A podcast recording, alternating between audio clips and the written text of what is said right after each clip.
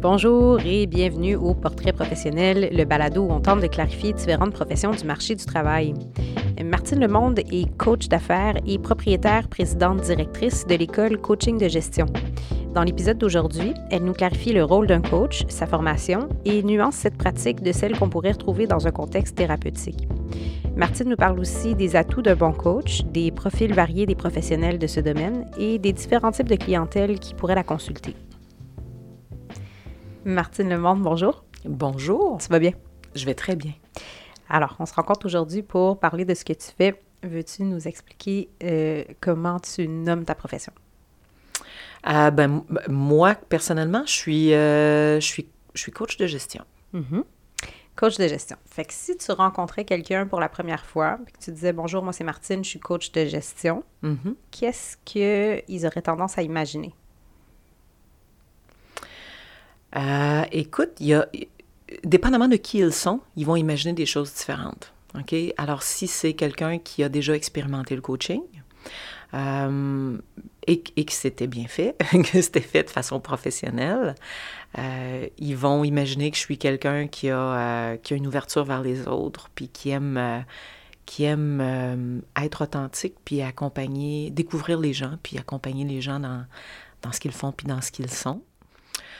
S'ils n'ont pas expérimenté le coaching ou s'ils ont expérimenté un coaching qui n'était pas fait de façon professionnelle, ils vont être craintifs, ils vont être pas contents, dénigrer peut-être ce que je fais. Si ce sont des gens qui sont dans une profession d'accompagnement, ils vont peut-être se sentir menacés par ce que je fais, par mon activité professionnelle. Ils vont penser que je peux être un imposteur, que je sais pas qu'est-ce que je fais, ou qui sont confus peut-être même par rapport à mes activités. Fait que différentes visions en fonction de à qui tu parlerais. Ouais. Dans ton quotidien, qui est-ce que tu rencontres dans ces types de personnes-là le plus souvent? OK. Je vais juste nuancer. Oui. Moi, je suis coach, bien mm-hmm. entendu. Par contre, dans mon quotidien, je gère une école. Je gère l'école qui s'appelle Coaching de gestion, dont je suis propriétaire depuis 2015. Mm-hmm. Donc, dans mon quotidien, j'ai une vie de gestionnaire qui gère... Bon, en fait, j'ai une vie d'entrepreneur, mm-hmm. voilà, dans mon quotidien. Puis, j'ai une portion de mon travail qui est de faire du coaching. Mm-hmm. Donc, rappelle-moi ta question. Oui, ce que je te demandais, c'était...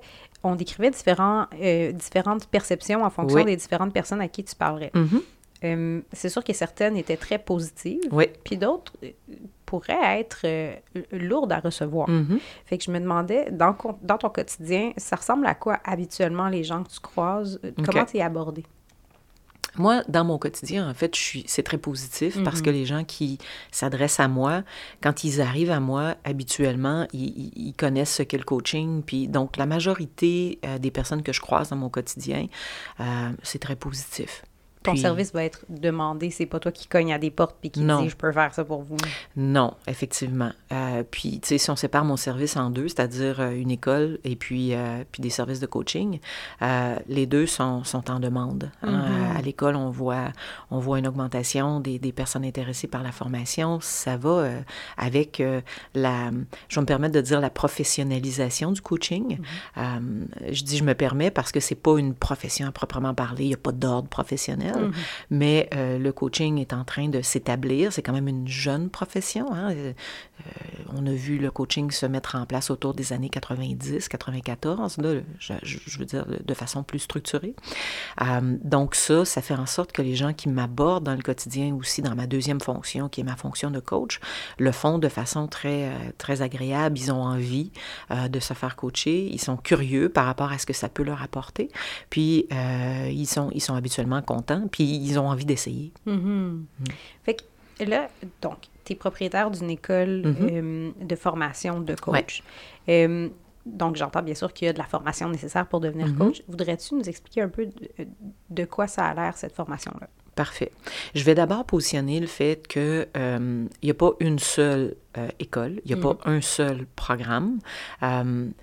actuellement, comme je dis, il n'y a pas d'ordre professionnel, mais le plus gros body of regulation ou organisme régulateur de la profession, en fait, c'est l'International Coach Federation. On va parfois, je le dis en anglais parce que c'est difficile de le trouver sous Fédération internationale du coaching. C'est un organisme mondial, il y a 33 membres à travers le monde, et bien que ce n'est pas un ordre et que c'est une association de professionnels, il y a quand même des mécanismes qui sont en place pour protéger le public, puis on s'en va de plus en plus vers ça.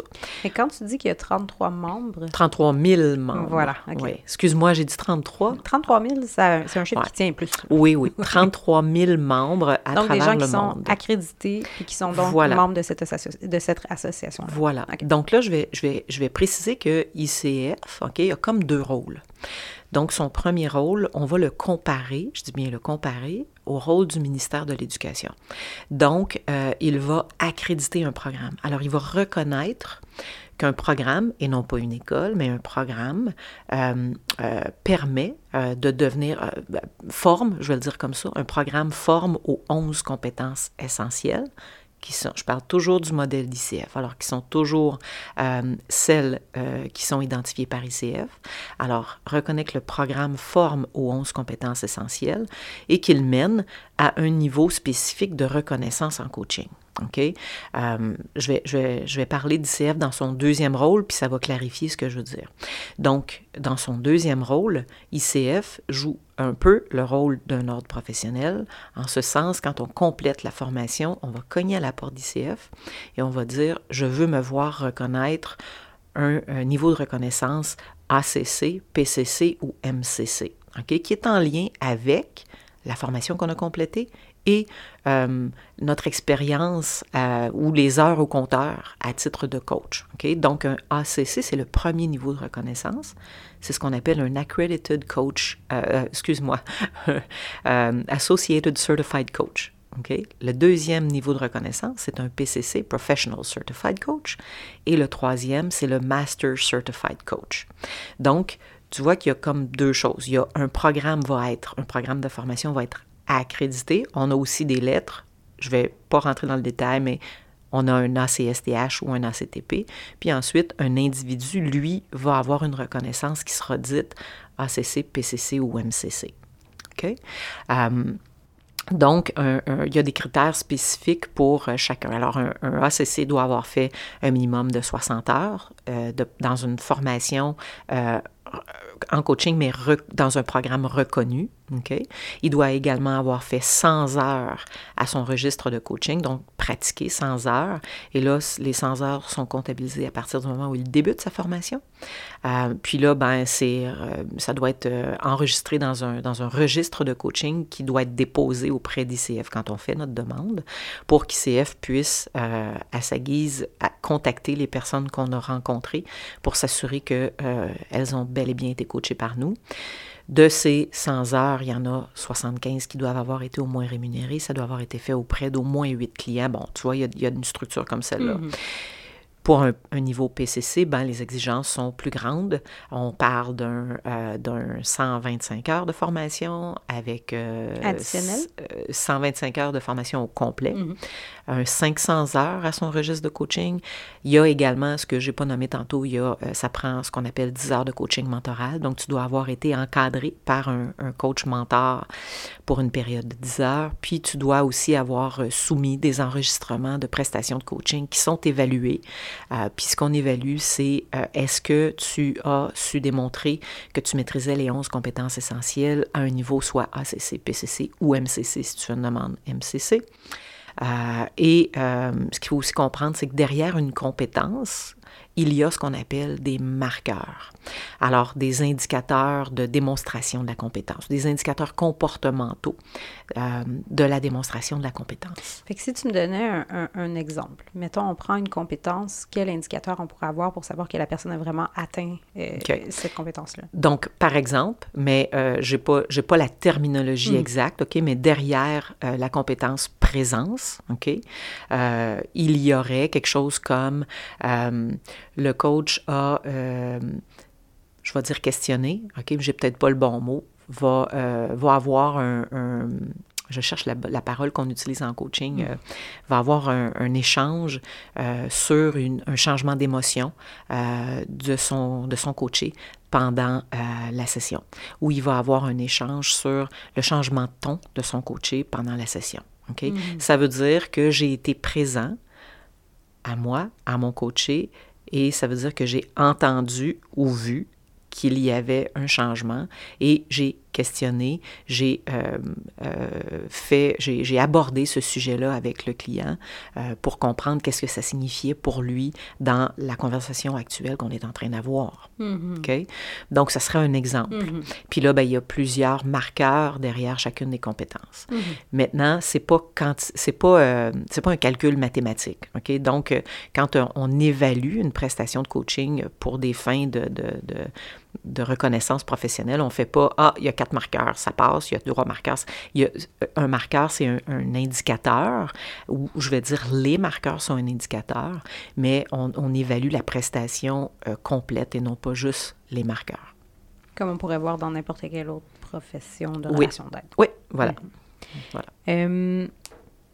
Donc, là, tu nous expliquais un peu la structure. Mm-hmm. Donc, tu gères une école qui mm-hmm. offre un programme de formation reconnu par l'ICF. Accrédité par l'ICF. Mm-hmm. Donc, tu nous le disais, bon, mon quotidien est un quotidien de gestionnaire, un mm. quotidien d'entrepreneur. Mm. Si on regardait le quotidien professionnel d'une coach, ouais. de quoi ça pourrait avoir l'air? Bon, on va distinguer d'abord, encore une fois, coach d'affaires. Dans le monde du coaching, il y a comme 2 grands créneaux. Mm. Il y a le coaching, on appelle d'individu ou de vie, puis le coaching de gestion qui s'appelle aussi parfois le coaching d'affaires. Sous chacun de ces chapeaux, il y a des créneaux. Okay? Par exemple, en coaching de gestion, on va avoir un coaching d'intégration, un coaching de redressement, un coaching de performance, on va avoir un coaching de transition de carrière, on va avoir différents créneaux. Puis là, coaching de groupe et d'équipe, il y en a plusieurs. Puis, il va y en avoir certains, tu sais, il y en a des moins connus. On a un coaching de transfert d'entreprise. Donc, il y a comme des nouveaux créneaux ou des créneaux qui se développent au fur et à mesure que la profession se développe aussi, puis qui est en lien avec l'expertise et l'expérience du coach en question. OK? Puis, derrière le coaching de vie, il va également y avoir des créneaux. Mon créneau à moi, puis celui de notre école, c'est vraiment tout ce qui est coaching de gestion. Donc, je vais répondre à ta question en ce sens. Les coachs de gestion, il y en a, je ne pourrais pas te dire en statistique combien, là, mais il y en a plus qui vont avoir différentes activités professionnelles. En fait, j'ai déjà vu une statistique qui disait qu'il y a autour de 90% des coachs qui ont d'autres activités que le coaching. Okay? Donc maintenant, des coachs de gestion ou des coachs en général? Des coachs en général, excuse-moi, tu fais bien de le préciser. Et d'ailleurs, il y a, je sais que je peux te remettre des ressources, des références. Oui, on pourra mettre tout ça en ligne. On mettra ça en ligne. Donc, il y a ICF qui fait, aux 3 ans, qui génère un rapport qui présente le portrait de l'industrie. Et c'est fait à partir d'un questionnaire là, de plus de... Le dernier, si ma mémoire est bonne, il y avait autour de 25 000 coachs à travers le monde qui avaient complété le questionnaire. Donc, c'est dans ce questionnaire... C'est dans le rapport, pardon, qu'on présentait ce résultat-là. Donc, maintenant, un coach, qu'est-ce qu'il fait d'autre? Bien, ça va dépendre de son créneau. Mm-hmm. Dans le créneau de coach de gestion, par exemple, ils vont faire soit de la formation, ils vont parfois faire de la supervision pour d'autres coachs. Alors, tu as certains coachs qui vont faire de la supervision, qui vont faire du coaching mentoral également, qui vont faire, ça je parle de pour ICF ou pour une école, ils vont faire de la formation parce que les coachs du domaine des affaires sont beaucoup issus soit des ressources humaines, soit ce sont des gestionnaires, soit ce sont des entrepreneurs, soit ce sont des professionnels dans un créneau spécifique. On a beaucoup d'ingénieurs, de gestionnaires, de project manager, pardon, gestionnaires de projet. On a des gens, des psychologues, on a des conseillers d'orientation, on a des comptables, on a des gens qui sont dans différents créneaux comme ça. C'est comme si parfois les gens avaient vraiment une expertise puis se disaient, bien, je pourrais aller me développer au niveau du coaching pour ensuite coacher des gens dans mon domaine. C'est très bien dit, oui. Donc, si on pense au quotidien, la clientèle de ces personnes-là va être en lien avec leur créneau, leur créneau d'affaires.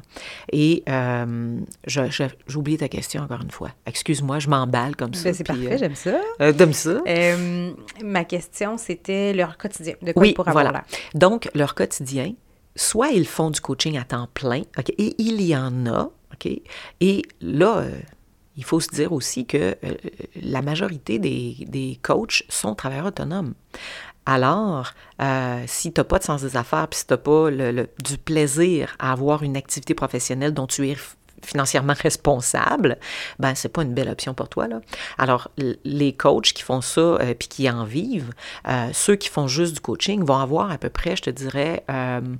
probablement, t'as peu 4x4, autour de 16 clients par semaine, OK, disons ça, parce qu'une séance de coaching, elle peut être de 30 minutes, mais elle est souvent entre 1h et 1h30. Mm-hmm. Donc, ils vont avoir des clients, ils vont avoir aussi des activités qu'ils vont réserver dans leur semaine pour le développement des affaires, pour le réseautage, pour leur comptabilité, pour la gestion de leur dossier client. Donc, ça va être leur quotidien, si tu veux. Mm-hmm. Puis, ben, comme je disais, dans les gens, j'ai le goût de te parler de notre clientèle, peut-être parce que c'est quand même un bon portrait, là, tu sais, on a formé quand même plus de 56-58% des coachs qui sont ACC, PCC, MCC au Québec, là, donc c'est assez représentatif. Il y a 50% de nos clients qui ont une pratique en coaching, alors qui ont des clients qui payent pour leurs services, et de ces personnes-là, il y en a un certain pourcentage qui vivent uniquement de ça, et les autres, comme je te disais tantôt, qui ont différentes activités.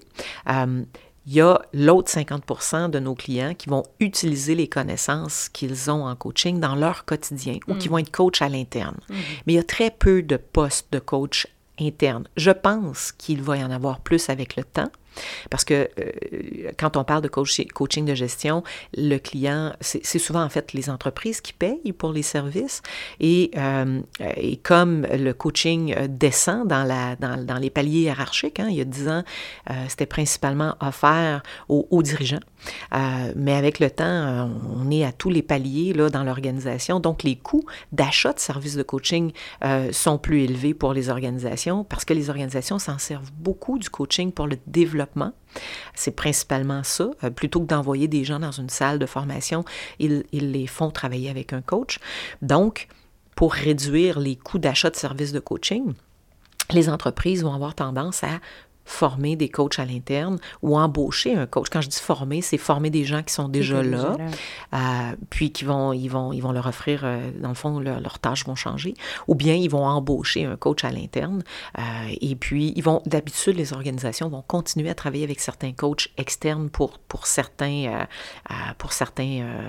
dossiers ou employés, et puis ils vont travailler avec les coachs à l'interne. Donc, je pense que ça va changer.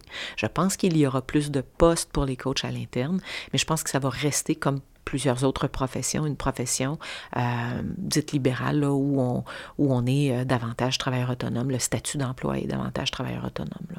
Super intéressant. Fait que si on essayait de vulgariser au maximum, oui, okay, et puis qu'on regardait, mettons, toi ou toi dans ton chapeau de coach, oui, les gens qui te consultent viennent te consulter pourquoi, par exemple?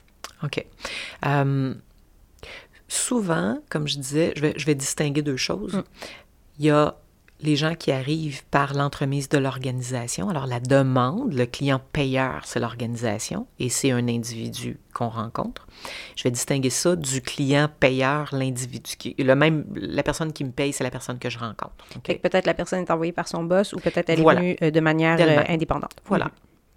Donc, quand elle est référée par son patron, ça s'insère souvent dans une démarche plus organisationnelle, hein? Donc, soit la personne, elle a fait la demande de rencontrer un coach parce qu'elle identifie qu'elle a besoin de développement pour X, Y, Z, puis je reviens sur le X, Y, Z tantôt. Soit dans ses évaluations annuelles, on a identifié des pistes de développement, soit l'organisation est en train de faire une démarche de diagnostic organisationnel et a identifié que pour certaines équipes, il fallait travailler certaines choses. Okay? Donc, la démarche démarche sincère, la démarche individuelle là, du coaché s'insère dans une démarche organisationnelle plus large. Dans un contexte comme celui-là, la demande, elle est arrimée avec le besoin organisationnel. Donc, par exemple, ça peut être, il y a une équipe de gestionnaires à qui on veut offrir ce développement-là parce que l'organisation est en changement, est en transition, ça affecte plus spécifiquement une équipe. Puis, on veut aider les gestionnaires, à intervenir différemment auprès de leurs collaborateurs. Et là, il peut y avoir un besoin qui est le même pour toute l'équipe, mais il peut y avoir des besoins individuels. Okay? Donc, un besoin individuel, je te donne un exemple, ça peut être, on veut que nos gestionnaires soient plus près de leurs collaborateurs ou qu'ils impliquent davantage les gens du plancher là, dans les décisions ou dans les processus d'affaires. Et puis, chacun des gestionnaires va avoir des objectifs spécifiques. Ça peut être, puis là, même si la demande vient de l'organisation, on va s'assurer avec le coaché qu'on détermine l'objectif de la démarche. Bien sûr, à ce moment-là, elle est quand même encadrée avec l'objectif organisationnel. Donc, ça peut être aider à... Puis là, en coaching, on y reviendra probablement, mais en coaching, on travaille avec des objectifs très spécifiques, avec arrêtés dans le temps. Puis on travaille sur, pas le pourquoi, puis le passé, mais sur le présent, puis le comment on se rend vers le futur, OK? Donc, la situation actuelle versus la situation améliorée. Alors, un exemple, ça pourrait être, moi, je veux, en tant que gestionnaire, que mes collaborateurs soient plus engagés. Je veux qu'ils soient plus... Puis là, je te le nomme comme c'est nommé, par exemple, par le gestionnaire. Je veux qu'ils soient plus motivés à la tâche, je veux qu'ils soient plus engagés, je veux qu'ils aient le goût de rentrer au travail, puis je sais qu'il y a des choses que je peux faire pour ça, mais je ne sais pas trop quoi.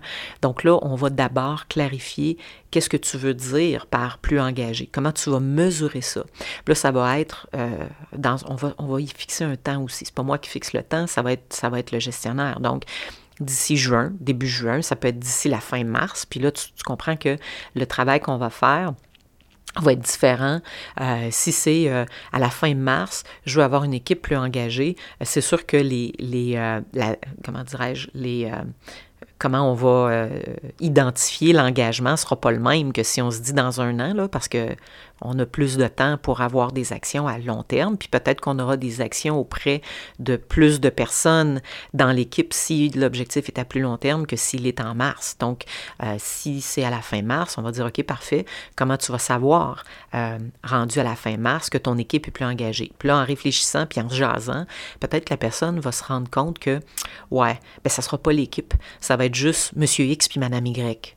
Parce que, franchement, quand je pense à ça, je pense que c'est eux avec qui le besoin est probablement plus grand. Okay? Donc, on va déterminer l'objectif comme ça, de façon très spécifique puis très arrêtée dans le temps. C'est clair ce que je présente là? Je trouve ça très clair. Ouais? Okay. Les gens pourraient venir te voir, donc, encouragés par leur organisme ou leur organisation ou de manière indépendante. Oui. Ils te présentent un besoin... de ce que j'entends qui est souvent lié à un certain changement. Hein? Oui, en fait, c'est intéressant. Un changement souhaité. Oui, une situation souhaitée. Tu sais, on va se dire situation actuelle versus situation qu'on veut atteindre. Si on se donne un exemple, par exemple, pour un individu qui vient pour lui-même, j'ai déjà eu une jeune psychologue qui était en train de démarrer sa pratique, qui avait des clients, mais qui avait besoin d'établir, de se faire un plan d'action, si tu veux, pour atteindre des cibles. Donc, quand elle m'a rencontrée pour la première fois, c'était général comme ça, OK? Donc, moi, mon premier travail, c'est ensemble d'identifier l'objectif de la démarche, puis il faut que ce soit bien plus clair que ça. Donc, finalement, à la fin de notre première rencontre, l'objectif était, dans 3 mois, d'avoir statué sur qui seront mes clientèles principales pour la prochaine année, puis d'avoir élaboré un plan d'action pour pouvoir atteindre. Puis là, il y avait aussi un chiffre d'affaires ou un revenu qui était essentiel parce qu'il faisait du sens avec je vais survivre ou je survivrai pas. Là. Mm-hmm. Alors, tu vois, à la fin de la rencontre, tout ça, l'objectif était attaché avec son besoin d'établir une clientèle puis de démarrer sa pratique, qui était propre à elle. J'aurais pu rencontrer un autre psychologue en démarrage de pratique qui aurait eu 45 ans plutôt que 32, puis qui n'aurait pas eu le même objectif parce qu'il n'aurait pas été à la même place. Pourtant, ils démarraient toutes les deux leur pratique. Fait que j'entends vraiment cette espèce d'arrimage entre le besoin de la personne devant toi, oui, puis ensuite le service que tu vas offrir. Oui. Fait que si on continue dans cette logique de top vulgarisation, donc on voit un peu le type de personnes qui viennent te voir, un peu qu'est-ce qu'ils te demandent, puis dans quel contexte. Puis là, si j'arrive à la plus simple unité qui serait la rencontre. Une rencontre de coaching, ça peut prendre quelle forme? OK. D'abord, une rencontre de coaching, un processus de coaching, c'est un processus structuré et, j'allais dire mais je veux dire et, structuré et vraiment arrimé à l'objectif et aux besoins du coaché qui vient me rencontrer et non pas à mes conseils et à ce que je pense et à ce que je sais que cette Puis ce que je pense, OK? Fait que ce que tu vas faire avec client A, puis client B, puis client C peut être super différent. Oui, mais toujours relié à lui, à son objectif, et non pas à mes connaissances et à ma fonction conseil. Ça, c'est déjà une grande nuance, OK? Nuance avec d'autres activités d'accompagnement, OK? La première, une fois qu'on a établi l'objectif de la démarche, chacune des rencontres va aussi commencer de la même façon. D'abord, il va toujours y avoir un document préparatoire. OK? Je vais dire dans ma façon de travailler, mais normalement, en coaching, on va avoir le client, le coaché arrive et il devrait avoir réfléchi à ce sur quoi il veut travailler aujourd'hui. C'est une démarche active. Là. C'est une démarche active et surtout que, comme je te disais tantôt, elle est arrêtée dans le temps. Il y a aussi un momentum qui est important. Si l'objectif est sur un an de mon coaché, si je le vois 3 fois dans l'année, il y a des chances qu'il soit beaucoup moins dans l'action que si on se voit régulièrement. Maintenant, régulièrement, ça ne veut pas dire aux semaines. Ça peut être aux 2, aux 3, aux 4 à la limite, mais il faut que ce soit assez régulier pour qu'il reste dans l'action. Donc, il va arriver en ayant en tête, en ayant complété d'abord pour lui, pas pour moi, c'est-à-dire que même s'il me le fait parvenir, c'est pas pour que je me prépare, c'est pour que lui ait mis les idées sur papier par rapport à qu'est-ce que je veux travailler dans cette prochaine rencontre, de quoi je veux parler, quel est le dialogue que je veux avoir dans cette prochaine rencontre, qui est en lien avec mon objectif de démarche. Parce que s'il ne l'est pas, puis que moi, quand le client m'arrive, je demande comment je peux t'aider aujourd'hui ou de quoi tu veux parler aujourd'hui, puis qui m'amène quelque chose qui n'est pas du tout en lien avec l'objectif de la démarche, bien, c'est mon travail de dire, OK, ici, comment c'est en lien avec ton objectif de démarche, juste pour m'assurer que lui est resté sur son objectif. De revérifier le cadre. Le cadre. Alors, on va toujours valider de quoi tu veux qu'on se parle aujourd'hui, comment je peux t'aider aujourd'hui. Ensuite, il va y avoir, à la fin de la rencontre, avec quoi tu veux repartir. Bon, pas toujours dans ces mots-là, mais en gros, OK? À la fin de la rencontre, avec quoi tu veux repartir concrètement, cette rencontre-ci? Comment tu vas savoir que tu vas avoir atteint cet objectif? Donc, tu vois qu'on est dans quelque chose de très concret. Quantifiable. Même si on peut être dans l'émotion. OK, j'y reviens. Ensuite de ça, quel est l'enjeu pour toi? Alors, pourquoi c'est important pour toi qu'on se parle de ça aujourd'hui? Donc, l'idée, c'est de faire descendre l'objectif de la logique à quelque chose d'émotif. Il va se passer quoi pour toi si tu ne parles pas de ça aujourd'hui, si tu n'avances pas là-dedans aujourd'hui? Okay? Puis ensuite de ça, par où on commence? T'sais? Quel est le premier sujet qu'on aborde? Par où tu commences pour qu'on avance dans cette réflexion-là. Donc, les rencontres vont toujours commencer comme ça, vont toujours se compléter ou se terminer aussi par quelque chose du genre, t'en es où par rapport à l'objectif de départ? Là, je vais utiliser ces mots-là, mais ça peut varier d'une situation à l'autre. Qu'est-ce que tu as appris?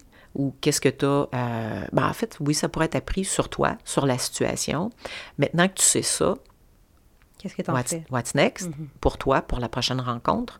Ça peut être qu'est-ce que tu te donnes comme action ou comme... comme action pour la prochaine rencontre. Donc, tu vois, on est vraiment dans des choses comme ça, dans l'action. Entre les deux, entre le début puis la fin, on est dans... le coach va utiliser, dans le fond, c'est sa connaissance, son habileté des 11 compétences essentielles pour permettre au client de prendre conscience. Dans le fond, c'est ça, hein, le coaching, c'est ouvrir la conscience du client sur un paquet de choses. Sur moi, sur mon impact de moi sur les autres, sur mes croyances, sur les limitations que je me mets, sur les possibles que j'ai jamais explorés, sur les... Alors, entre les deux, c'est ce qui se passe. Et ça passe par l'écoute, la présence, les compétences essentielles, dans le fond, en coaching. OK. C'est-tu clair, mon affaire? Je trouve toujours c'est clair. OK, c'est bon. Je t'écoute parler, puis tu me disais, on y reviendra, puis je me dis, ça pourrait être pertinent. Mm. Les méthodes qui sont utilisées en coaching pourraient avoir, là, tu me corriges si je me trompe, mais pourraient avoir certains échos qui ressemblent à d'autres méthodes utilisées dans d'autres types de relations d'aide. Si, mettons, on essayait de positionner le coach d'affaires, le coach de gestion versus... un thérapeute, un psychothérapeute ou versus un conseiller d'orientation ou versus d'autres approches. Comment est-ce que tu ferais la nuance du coaching? OK. C'est une question très intéressante et complexe à la fois. J'aurais le goût de partir en disant que, pour moi, c'est personnel, mais je pense, j'allais dire, je ne veux pas dire que j'ai raison, mais je pense que ma réflexion est quand même... bonne. Je pense qu'il y a pas une seule bonne approche. Je pense qu'un individu pourrait consulter différents intervenants pour une même situation, puis qu'il pourrait y avoir un output ou un résultat intéressant. Tu vois, je dis pas mieux ou pas mieux, là, mais intéressant, puis peut-être différent pour le client, mais pas nécessairement pas bon. Je pense aussi que tous ces professionnels-là peuvent être utiles et aidants de manière différente pour un individu. De façon générale, on va souvent avoir tendance à dire qu'un thérapeute ou un psychologue va travailler auprès d'une personne, là j'ai le goût de dire... qui souffre, mais c'est pas un beau mot. Hein? Je suis pas en train de... Si on utilise la souffrance dans le terme très, très, très, très large. Oui, oui. Qui a un inconfort, voilà. Qui vit quelque chose de... Qui vit un inconfort, oui, voilà, c'est bien dit. Puis, souvent, le travail va être fait pour comprendre et permettre à la personne, en comprenant, d'être mieux. Comme je disais tantôt, en coaching, on travaille pas... Puis je dis pas qu'on a raison, mais on travaille pas sur le pourquoi ou la compréhension. On part de maintenant, puis qu'est-ce qu'on fait maintenant d'abord que ça, c'est présent, puis comment on peut aller vers l'avant, OK? Donc, dans son essence, le coaching, c'est une forme d'accompagnement, comme les autres formes de coaching. On n'est jamais dans le conseil. Puis là, quand je dis jamais... dans l'art du coaching, on ne doit pas être dans le conseil. Maintenant, on est humain, puis je suis certaine que la plupart des coachs, des fois, font « Oups, crime pof, je suis en train de... » Puis dans ton... Tu sais, même quand tu le sais, là, moi, je suis membre de 2 ordres, on ne l'a pas dit tantôt, mais je suis conseillère d'orientation, je suis membre de 2 ordres professionnels, je suis aussi conseillère en relations industrielles. Donc, tu sais... On sait très bien qu'il faut toujours être en train de s'observer puis de se dire « Ah, t'as peu, là, est-ce que je suis collée sur mon art, puis est-ce que je suis collée sur ce que je devrais faire, puis oups, attends un peu, là. Alors, oui, des fois, ça se peut très bien qu'on soit en train de se dire « Oups, crime, j'ai manqué. » Je me suis mélangée de chapeau. Hein. Ouais, je me suis trompée de chapeau. Mais de façon globale, en tant que coach, je vais jamais être dans le conseil ou je vais jamais être en train d'expliquer comment faire à un client ou je te suggère de faire ceci ou cela. Quand j'étais, je dis j'étais parce que je suis de moins en moins dans ma posture de conseiller d'orientation. Quand j'étais là, il m'arrivait de prendre en charge le processus. Pas tout le temps, puis pas avec tous les clients, même si le client a toujours été maître de sa destinée puis de ses objectifs, il m'arrivait que c'est moi qui étais en charge du processus. J'avais parfois des choses à faire pour mon client entre les rencontres. Dans ma posture de coach, j'ai rien à faire pour mon client entre les rencontres. Puis, quand j'ai un client en coaching, si cette personne est dans la... Encore une fois, j'ai eu le goût d'utiliser le mot souffrance, mais que je sens que cette personne-là a des besoins auxquels je ne peux pas répondre, qui sont plus de nature soit thérapeutique ou « Regarde, je ne peux pas rentrer là-dedans. » Et là, je veux juste dire que chez Coaching de gestion, on cogne là-dessus en tabarnouche. Dire, c'est super important de dire, hey, ton cadre de travail puis ton expertise est là, mais pas là, puis réfère. On n'est pas dans la structure interne de la personne. C'est bien dit. On est dans, vraiment, comme tu me disais, situation actuelle, oui. Situation souhaitée. Oui. Et comment tu vis telle chose maintenant, et comment tu réagis à telle chose maintenant, et quelles sont tes croyances par rapport à ce que tu vis, quelles sont les émotions que tu rencontres par rapport à ce que tu vis maintenant, comment ces croyances ou ces émotions peuvent être un frein à X, Y que tu veux.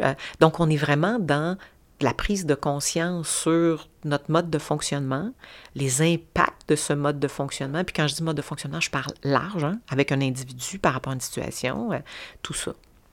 Fait que c'est comme si tu amènes la personne à trouver ses propres solutions, comme tu n'es jamais dans le conseil. Définitivement. Mm-hmm. Définitivement, c'est sûr,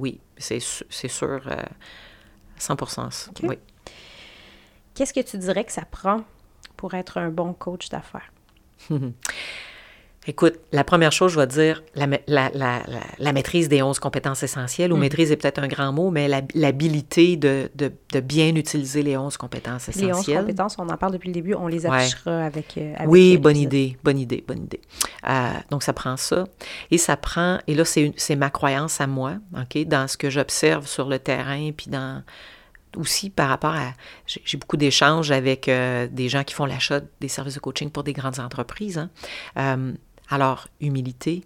Le coach, comme je disais, il n'arrive pas avec toutes ses connaissances, puis avec donc l'humilité, le désir d'aider quelqu'un, mais dans son rythme à cette personne-là, la capacité de se regarder, de regarder sa propre pratique, comme j'expliquais tantôt, de se voir aller comme coach, de se remettre en question, le souhait de toujours se développer parce qu'on a de la formation continue à faire aux 3 ans, la bienveillance, la capacité d'être... je ne veux pas avoir l'air ésotérique, mais...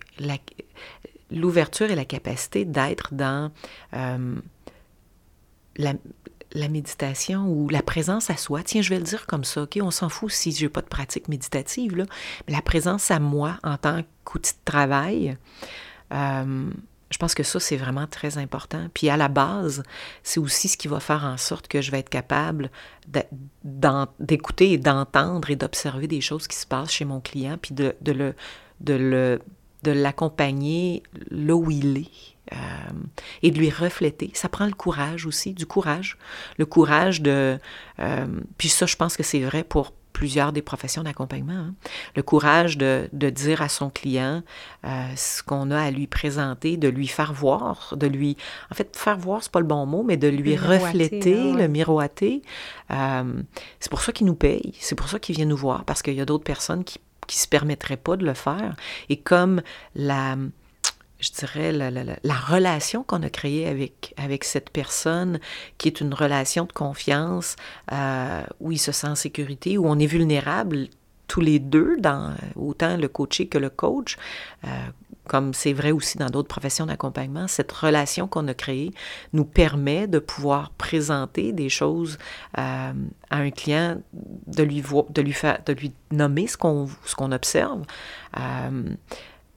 Et ça nous donne la possibilité, je pense, de le rejoindre et de le faire grandir parce que il accepte de regarder ce qu'on lui présente au nom aussi de cette relation-là qui a été créée. Tu nous disais tout à l'heure que tu es donc membre de 2 ordres professionnels, puis tu es coach aussi, puis tu gères l'école. Bon. j'entends que tu as quand même un background super intéressant. Qu'est-ce qui t'a amené vers le coaching? Écoute, je connaissais pas le coaching. Hein. En fait, là, je suis en train de réfléchir à ça fait combien de temps? Je crois que j'ai découvert le coaching autour des années 2006. Moi, en tant que conseillère d'orientation, j'aimais intervenir et rencontrer des clients. Par contre, rapidement dans ma carrière, j'ai réalisé que j'avais un esprit entrepreneur, mais j'avais, avant de me rendre compte de ça, j'avais le goût de faire de la gestion. J'avais des talents naturels pour ça et je me suis retrouvée en charge d'abord en mon début de carrière j'étais coordonnatrice d'un programme. Je travaillais pour le YWCA, qui est un organisme communautaire. Donc, je coordonnais des programmes dans un service qui aidait les femmes et leur carrière. Ça s'est fait naturellement. Puis là, ben, je me suis dit, attends un peu, j'ai du plaisir à faire ça. J'aime intervenir, mais j'aime que... je me verrais pas gestionnaire, dans le fond, de quelque chose que je connais pas. Alors, ça me permettait de me sentir habile dans les programmes que je dirigeais, que je coordonnais. Et là, tranquillement, j'ai commencé à travailler pour un bureau privé. Je suis sortie du communautaire, je travaillais pour un bureau privé en gestion de carrière. Et avec le temps, je me rendais compte que j'avais de plus en plus une vision qui était élargie, donc j'étais moins opération et plus stratégique. Je commençais à avoir du plaisir à avoir cette vision-là de comment on fait des affaires, comment on développe nos liens, comment on fait progresser l'organisation. Puis dans ma pratique, je réalisais aussi que j'aimais beaucoup le court terme, j'aimais beaucoup être dans l'action, j'avais une façon d'intervenir qui était propre à moi. Je pense qu'il a été teinté de j'ai un problème visuel. Hein. Moi, j'ai un problème visuel important. J'ai une vision de 20 sur 200. Je suis légalement aveugle, donc j'ai grandi dans cette réalité. Et mes parents m'ont appris à voir tous les possibles dans la vie, puis d'essayer des choses plutôt que de penser à « je ne suis pas capable de faire X, Y, Z ». Donc, ça l'a teinté aussi ma façon d'intervenir. Et quand j'ai découvert le coaching, je le disais tantôt, c'est quand même une profession jeune, donc quand j'ai découvert le coaching, je me suis dit « ah ben, crime pof, c'est ça que j'aime, on est dans l'action, on est dans le court terme, c'est le client qui prend en charge sa démarche ». Tu sais, en tant que conseillère d'orientation, je n'ai jamais été attirée par le scolaire, j'ai toujours été attirée vers la clientèle adulte. Donc là, je me retrouvais là-dedans. Puis, mon bagage faisait en sorte que c'était naturel pour moi d'aller vers tout ce qui était coaching de gestion. Quand j'ai découvert le coaching et que je réalisais que j'avais du plaisir là-dedans, il s'est passé plein de choses dans ma vie. Mon conjoint est décédé, mon père est décédé. Alors, j'ai comme mis cette formation-là sur la glace pendant un bout de temps. Puis j'étais toujours dans mes fonctions de gestion, rendue là d'une équipe de professionnels en orientation, puis de quelques psychologues. Et là, quand je suis revenue à moi, j'ai regagné toute mon énergie et que j'ai commencé à me dire « ouais, ok, t'as peu, j'aurais peut-être le goût d'être à mon compte » et que j'ai quitté mon poste. Là, je savais pas trop ce que je ferais. J'ai pris 3 ans pour réfléchir puis me dire qu'est-ce que je vais bien faire dans la vie. J'ai rencontré un coach, j'ai lu des livres. Ça n'a pas été une période facile, cette période de transition puis de redécouverte professionnelle. Il y avait un grand trou noir, c'était pas confortable, mais pas du tout. Puis j'avais beaucoup de craintes. Est-ce que je vais retrouver cette fougue-là, puis cette énergie au travail, puis cet enthousiasme au travail? Et dans une rencontre en coaching, je disais à ma coach, regarde, en fait, là, je me rends compte qu'il y a 2 choses possibles pour moi. Ou bien je travaille à mon compte toute seule, ou bien, dans le fond, je me joins à une équipe, puis je pars une entreprise. Tu sais, puis, mais là, ça va être long, puis j'aime ça travailler en équipe, puis si je suis toute seule, ça va être long avant que j'ai une équipe, puis blablabla. Puis elle me dit comme ça, la question qui tue, elle m'a dit comme ça, ça serait quoi les possibilités pour toi? Tu sais, comment tu peux faire pour avoir ta propre entreprise? Fait que elle me joindrait à une équipe, puis là, je dis comme ça tout bonnement, acheter une entreprise. Mais c'est impossible, là, acheter une entreprise, j'ai pas d'argent pour acheter une entreprise. Tu vois, alors ça s'est fait comme ça, puis là, tout d'un coup, après la rencontre, j'ai fait, ouais, attends... si j'achetais une entreprise. Et puis, dans une autre rencontre après, elle me dit « Est-ce que tu savais que coaching de gestion est à vendre? » Non, je ne savais pas que coaching de gestion était à vendre. Donc, c'est ce travail avec la coach qui m'a permis, puis je l'en remercie, puis je lui ai dit d'ailleurs, c'est grâce à elle si cette prise de conscience, je l'ai faite. Et puis, ça a attaché les morceaux, tu sais, que... Et là, ben, aux premiers abords, c'était, ben non, ça n'a pas de sens. Puis là, ben, tranquillement, on explore l'idée, puis tranquillement, comme je disais tantôt, et si ça devenait ça, qu'est-ce que ça prendrait pour que ce soit ça? Et là, tranquillement, ben, j'ai commencé à explorer les étapes que ça prend pour ça, puis rencontrer un comptable, trouver du financement, rencontrer le propriétaire, voir la revue diligente, et puis voilà. Hein? Mm-hmm. Ça, c'est comme ça que ça s'est fait. Alors, c'est comme ça que j'en suis arrivée là. Okay. C'est un beau partage. Merci, Martine. Mm-hmm. J'aimerais te poser deux dernières questions pour conclure. La première, si on voulait en apprendre plus sur toi, puis sur coaching de gestion, où est-ce qu'on irait fouiner? Sur le site de l'école, en fait, sur le site de coaching de gestion, et aussi sur mon profil LinkedIn, tiens, je réfléchis là, en te parlant. Et j'ai le goût de dire aux personnes qui sont curieuses par rapport au coaching...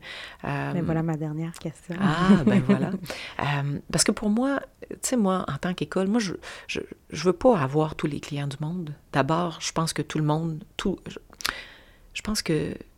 Tout le monde qui veut, comment dirais-je, avoir des clients, travailler dans le domaine de l'accompagnement, disons-le comme ça, ne doit pas nécessairement être coach. On va le dire comme ça, il y a d'autres choses qui sont possibles pour ces personnes-là.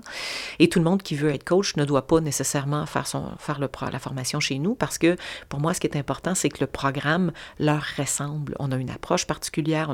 Il faut que tu choisisses le programme et l'école qui te ressemble. Alors, allez sur le site de l'école. On a également un programme qui s'appelle le programme des téléconférences gratuites du mois. Donc ça, c'est une belle façon aussi de voir des coachs qui parlent aussi de créneaux ou de sujets spécifiques, mais aussi d'entendre parler du coaching. Donc, c'est gratuit, on peut s'y inscrire. Puis, là, je réfléchis en parlant, mais j'ai le goût de dire ça. Je pense que c'est les deux bonnes sources. Notre site, je vais te donner des références pour ICF mondial, ICF Québec. Il faut juste savoir que ICF Québec, c'est un chapitre d'ICF mondial. Donc, il faut d'abord être membre d'ICF mondial pour être membre d'ICF Québec. Mais ce sont des sites intéressants à découvrir, puis écrivez-moi.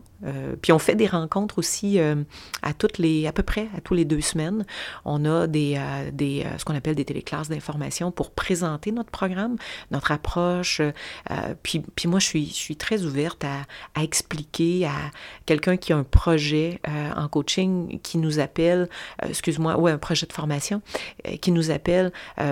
On va prendre le temps d'entendre son projet puis lui dire « Ah, t'es pas à bonne place » ou « T'as pas besoin de formation en coaching pour faire ça » ou « Oui, regarde, telle affaire chez nous pourrait t'aider » ou « Telle affaire ailleurs pourrait t'aider ». Donc, tu sais, pour moi, ça fait partie de promouvoir la profession de coaching, de coach, puis de bien renseigner les gens. Puis si c'est pas de ça qu'ils ont besoin, c'est correct. Qu'ils aillent là où ça va répondre à leurs besoins, dans le fond. Donc, on va répondre ouvertement et honnêtement à leurs questions, puis on va les aider à bien comprendre, puis à les outiller comme il faut. Martine, ça a été super intéressant. Merci beaucoup. Ça me fait plaisir. Merci à toi. Merci à notre invité et merci à vous d'avoir écouté cet épisode des Portraits professionnels. Pour plus de détails sur cette profession, visitez notre site Internet au www.saltoconseil.com.